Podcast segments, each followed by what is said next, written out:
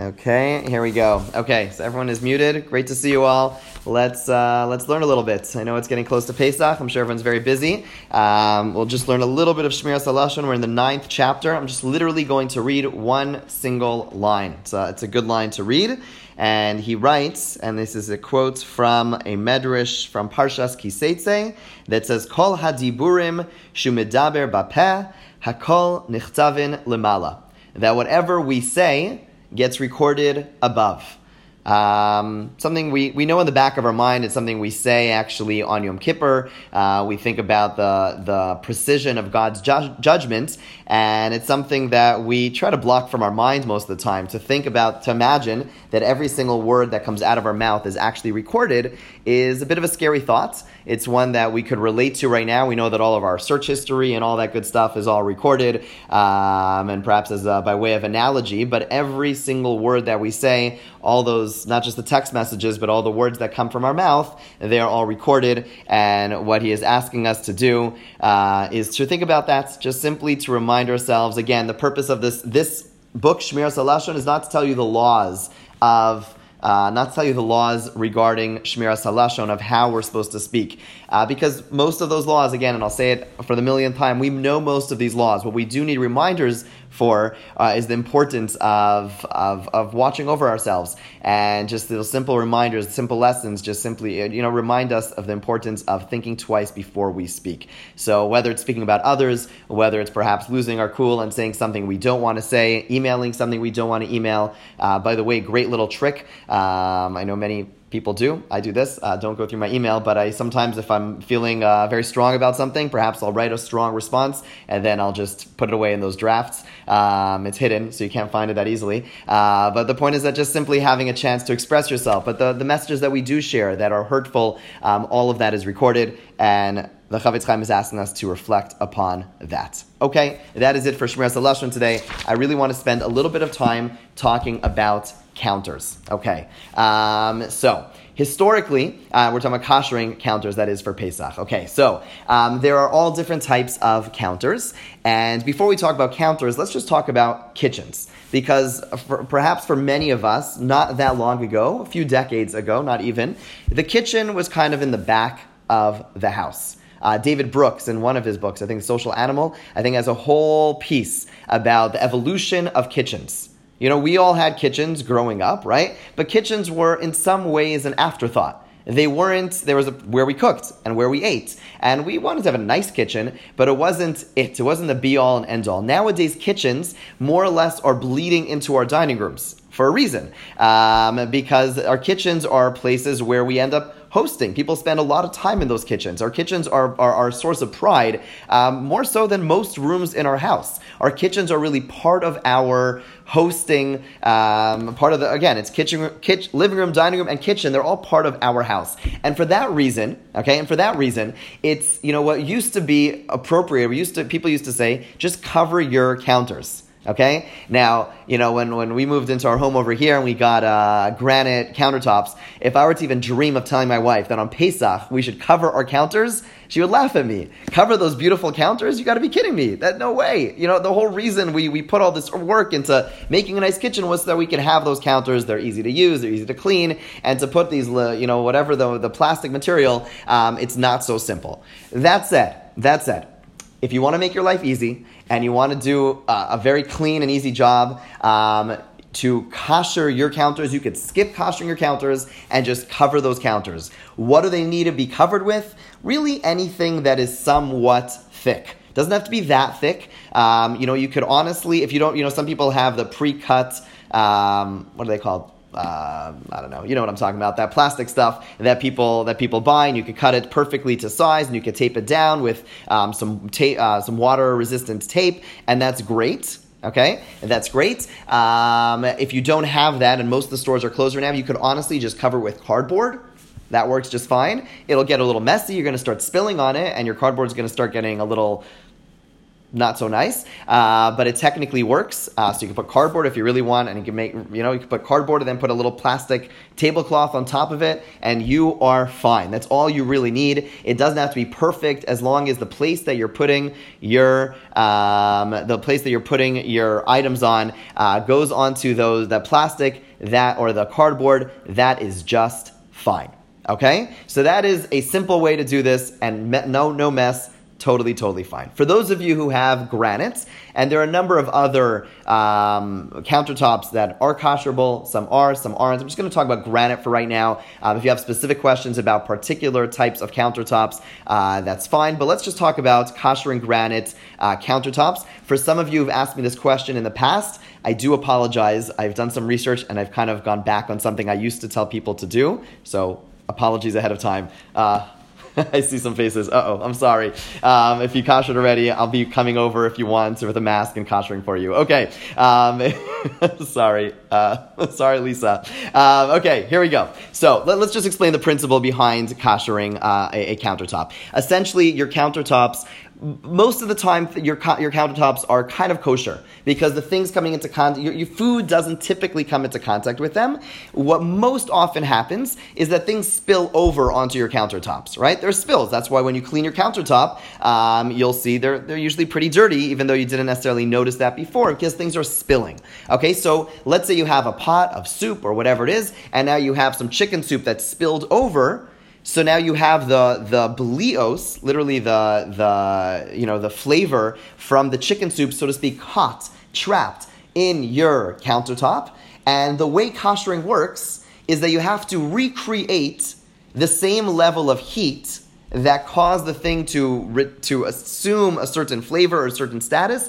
You bring it back to that same level of heat, and in doing so, that removes the the non kosher or the chametz from the item. So, um, you know, let's say you have your, your dishes, you know, which, uh, you know, let, us say your oven. The reason, yes, last week we spoke with koshering ovens, you put it onto its highest is because the way your oven was used throughout the year, and we know that it couldn't have reached a higher than, you know, being an hour on for 500. That's presumably the highest thing, or on self clean. And so basically, you brought it back to the same level of heat, and that essentially kashers, that brings out those flavors that were trapped in it. So the same is going to be true for your countertop and sink. Um, the same thing is, is taking place. Um, that what you're trying to do is you're trying to bring yourself up to that same level of heat. So let's say the most common thing that is getting into your countertops or your sink is spillage, is basically liquids that are falling onto your countertops. That's it. You're typically not putting boiling hot steak on your countertop. Although it could happen, we actually don't worry about it since that's not taking place most of the time, even though it could happen. And you may even know that that's happened. We actually don't worry about it. If we would worry about it, we would actually have to kosher on a different level, but we're not going to go there because since most of the time it doesn't happen that way, we don't have to worry about that. Okay, I'm giving you a lot of introduction just so you'll have all the principles. Okay, so practically, what does this look like? If things are spilling into it, um, so basically what you want to do is you want to create the same level of heat with liquid that is being spilled on your countertop. Okay, so the classic way that people have kosher their, let's say, granite countertop, which is something which could be kosherable, is they would take a kettle, okay, um, a hot kettle that, that water boiled in that kettle, and then they would pour it over their countertop, and in doing so, they've created that same level of heat. Okay, that's the classic way to kosher it. What I do want to do is spend a little bit of time explaining how to do so in a way that's not so messy. Because I know that I've done it many times and it's created a tremendous mess. Aside from all the water, hot water flying everywhere, um, it's really stressful, it's really messy, um, and it's, it's, it's, it's just a big mess and a bit of a hassle. Um, so I, I do want to mention that I have in the past mentioned to people the usage of steamers, industrial steamers. Um, and there's a lot, there was a lot of of discussion about using industrial steamers. Uh, the, the thinking was that if the stre- steamer is able to bring forth a certain amount of water, many of the steamers, you put it close enough to the, the countertop, it, it has a certain amount of water, and then the steam itself is so hot that it's able to attain the same level as boiling water, then it's good enough to kosher.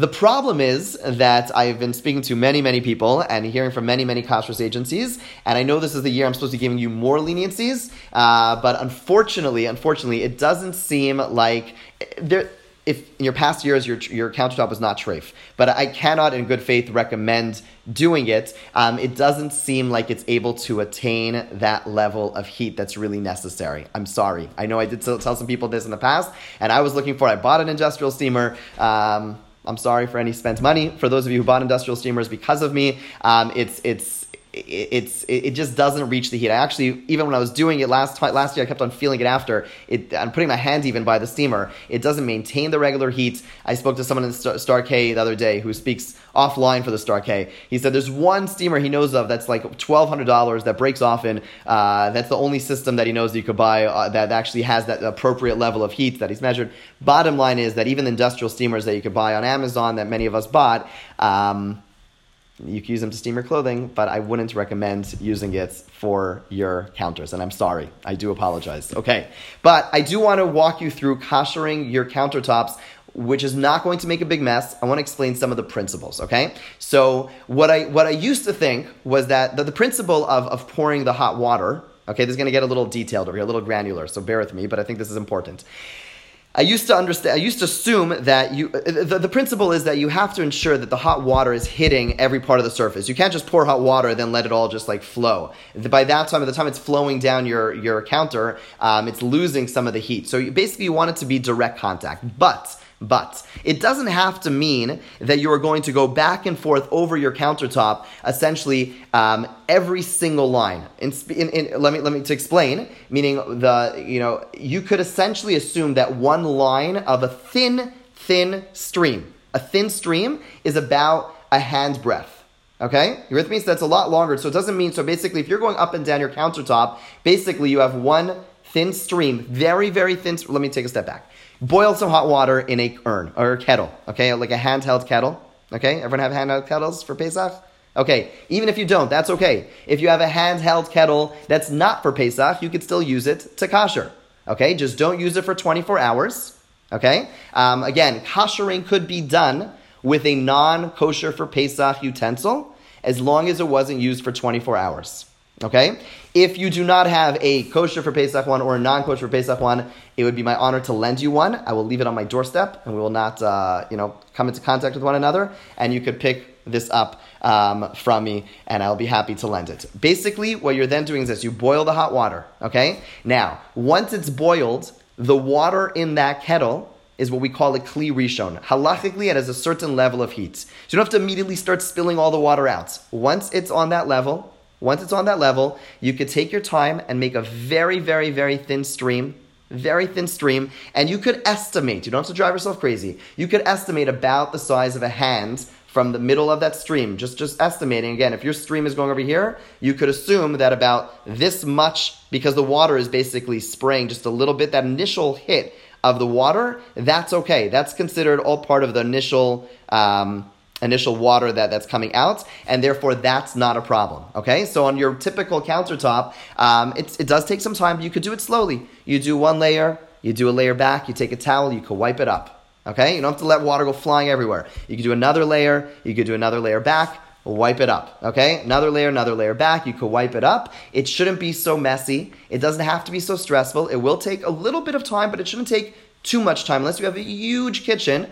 Um, it shouldn't take that long. Again, each urn full or each kettle full should be able to get a decent amount. If you're pouring a very, very thin stream, again, don't make a mess. It should be, again, it's going to have water on your counters, but it shouldn't be a ton of water, a very, very thin stream, as thin as it could be, uh, estimate about a hand's breadth, and then go over the counter, back and forth. You could stop in the middle, wipe it down, go back at it, keep on going um, until you have to boil another kettle again. It really shouldn't take more than, I think, about maximum an hour uh, for even a large kitchen with a bunch of counters. Uh, maximum an hour. Again, doing it slowly, just back and forth, and then wiping it up if you want. You can keep on going back and forth and do it really fast, uh, but it's going to make a big mess. So if you want to do it in a stressless way, um, just go back and forth and and all of that. Does anyone have any questions? Because I know this is a bit uh, a little bit confusing sometimes. Koshering with Irui.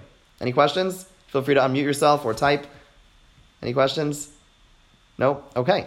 Um, so that's basically that's ba- so the other thing you want to keep in mind is like with all things that you're koshering, you don't want to use it for 24 hours prior. Okay, uh, you don't want to use it for 24 hours prior, um, and the same thing would be true for a sink. Now there are some who go ahead and they, um, you know, they don't want a sink for a whole host of reasons. You could use the same process for koshering a sink. Um, again, you have to angle yourself a little bit. Uh, it doesn't have to be absolutely perfect, but basically you're angling yourself and going basically back and forth along the walls of the sink um, and then the bottom of the sink. That's essentially the the koshering process. Um, you want to clean the sink before again, just like you want to clean the counters. The sinks are a little bit harder to clean, um, and that's essentially how you kosher using this pouring process for. Um, that's how you go ahead and, and, and kosher that whole the, the, the, the sink as well as the countertops. It really shouldn't take more than an hour, and if you do it slowly, again, is once the water was boiled in that urn, and again, it doesn't have to be a kosher for Pesach one. It could be a non-kosher for Pesach one. Just waits 24 hours until um, from from the last time it was used um, with anything else, and then you could just use it. The counter has to be cleaned. Can could not have been used for a while for 24 hours. Um, and the sink, same thing for the sink. Now. Um, does the faucet? Great question. Let's see. Does the faucet have to be covered with foil? The faucet does not have to be covered with foil. Um, basically, you want to uh, go ahead and you could just again clean your clean the clean the knobs, clean the top. You want to just pour water over it at the best of your ability uh, over your over your sinks. Um, you know they say the really really high, like if you have a really new kitchen and you have a really high sink uh, faucet. Um, some argue you don't even have to kosher it because it's too hard for anything to really get into it. Uh, but to be safe, you just again pour water over over it. Um, they say ideally you don't want to pull it out. I forget what it's called, but when you pull out the the, the sink. There's a word for it. Um, it, it. It's hard to, to clean that whole area. So basically, on Pesach, you want to ideally just keep it closed uh, because it's really hard to clean out. Uh, that's more of a pragmatic thing than anything else. Okay, any other questions about? So that basically, um, we've more or less covered our. Okay, well, I've seen people put some sort of filter in the faucet spout. It's not necessary to put a filter. No, um, clean it. You know, clean it to the best of your ability. Um, you know, usually you could actually just screw it off easily. If you can't, then don't. But some of them screw off easily. You just kind of pour some water through it. It cleans out easily. Um, how can one manage not to use a counter or the sink for 24 hours before koshering? Um, again, it's important to note and I'm going to say that I'm going to be very, very careful. You could use your sink and your counters for cold. Okay, some say don't use it at all. As long as it's for cold, then it's fine. Okay, so um, you could be using your counters, you could be getting drinks from your from your faucets, you could be filling up things. Just don't put don't use your sink for hot things. Don't pour hot things on your sink. Don't put hot things down on your countertops for 24 hours. Like we said before, um, Shabbos, Motzei Shabbos, this Saturday night is probably your best and easiest time to kosher. Possibly depends on what your kitchen looks like, uh, because many there wasn't too much hot, too many hot things in your kitchen. Okay, does that sound about right? Okay. Um, I know that's a little more work than those who've used the steamers in the past. Um, and that's essentially all you have to do for koshering that area. Um, let's stop here. Let's stop here. So let's just review what we've, we've more or less covered everything um, so far in the in the house. The only things we're going to talk about still are tables, um, let's see. You know, basically, we, have more or less covered, I think, almost everything. Uh, we'll have a few more minor things to cover in terms of koshering. We'll still talk about some of the laws of Pesach itself um, over the course of this week, uh, just to have us really up to speed. But that is more or less the koshering process. The most difficult, as we've spoken about, is an oven that's not self clean. A stovetop, regardless, might have some work, and the countertops, if you don't want to cover them, um, do necessitate a little bit more work. If you do want to cover them, that's fine. Again, it's not very pretty, uh, but it is a very easy and simple way. You just throw a piece of cardboard on it, uh, cut up a, box of cardboard. It doesn't look pretty. Not too many people are coming to most of our houses this year, so it, it might be the right time to do it. If you want, I know most people will probably opt not to do that, but the pouring of the water, if it's not clear, please, please follow up. I know personally that's always the most stressful part of koshering, um, so feel free to call me. I, I, think if it's done in this fashion, again, slowly, um, it doesn't have to be too stressful. It should should take, it should be, you know, I think it could be done uh, within within about an hour or so for, for a regular size kitchen. Um, and that's all we have for koshering today. Um, okay, not our most exciting class. Um, sorry. Um, okay, and we are going to say some Tehillim as we have in the past. It's an appropriate thing to do during this time, um, as there are, unfortunately, we've had a doubling up of cases here in Maryland. um, of people who have tested positive, and uh, I'm sure many of you have been in contact with people in our immediate community who have uh, been tested or are dealing with some symptoms. So, um, unfortunately, um, it is a little bit close to home, um, and we are certainly feeling that. I know Governor Hogan, if you heard what he said the other day, certainly is concerned that um, the president's April 12th um, suggestion may not be so practical. Maybe the time that we as a community are going to be dealing with it. We changed it to the 30th of April. Right, right. I was saying that, yes, yes, right. No, exactly, yeah. And the governor is kind of concerned about uh, what's going to happen in the next two weeks over here. Um, I do want to add, if anyone has any guests, they were considering coming from elsewhere, please, please, no one should be coming to Baltimore uh, at all, at all from anywhere. It is a really, really bad idea for people to be coming from elsewhere. I just unmuted everyone. Um, we're going to say some Tehillim together um, and thinking about the people in Maryland. Let's say uh, the 20th chapter. Lamnatseach mizmar leDavid. Yanhado Adonai b'yamtzara yisagev Hashem Elohei Yaakov. Yishlach Ezracha mikaidesh. Umitziyayin yisadeka. יזכר כל מנחייסך, וילסך ידש נסלה, ייתן לך חלבבך, וחלצסך ימלא, נרננה בשועסך, ובשם אלוהינו נתגל, ימלא אדוני כל משאל עשיך. עתה ידעתי כי יש אדוני משיחי, יענהו משמי קדשי, וגבורייס ישע ימיני. אלה ברכב, אלה בסוסים, אנחנו בשם אדוני אלוהינו נזכיר. המה קרו ונפלו, ואנחנו קמנו בניסיידד. אדוני ישיע, מלך יעננו, ויום קראנו.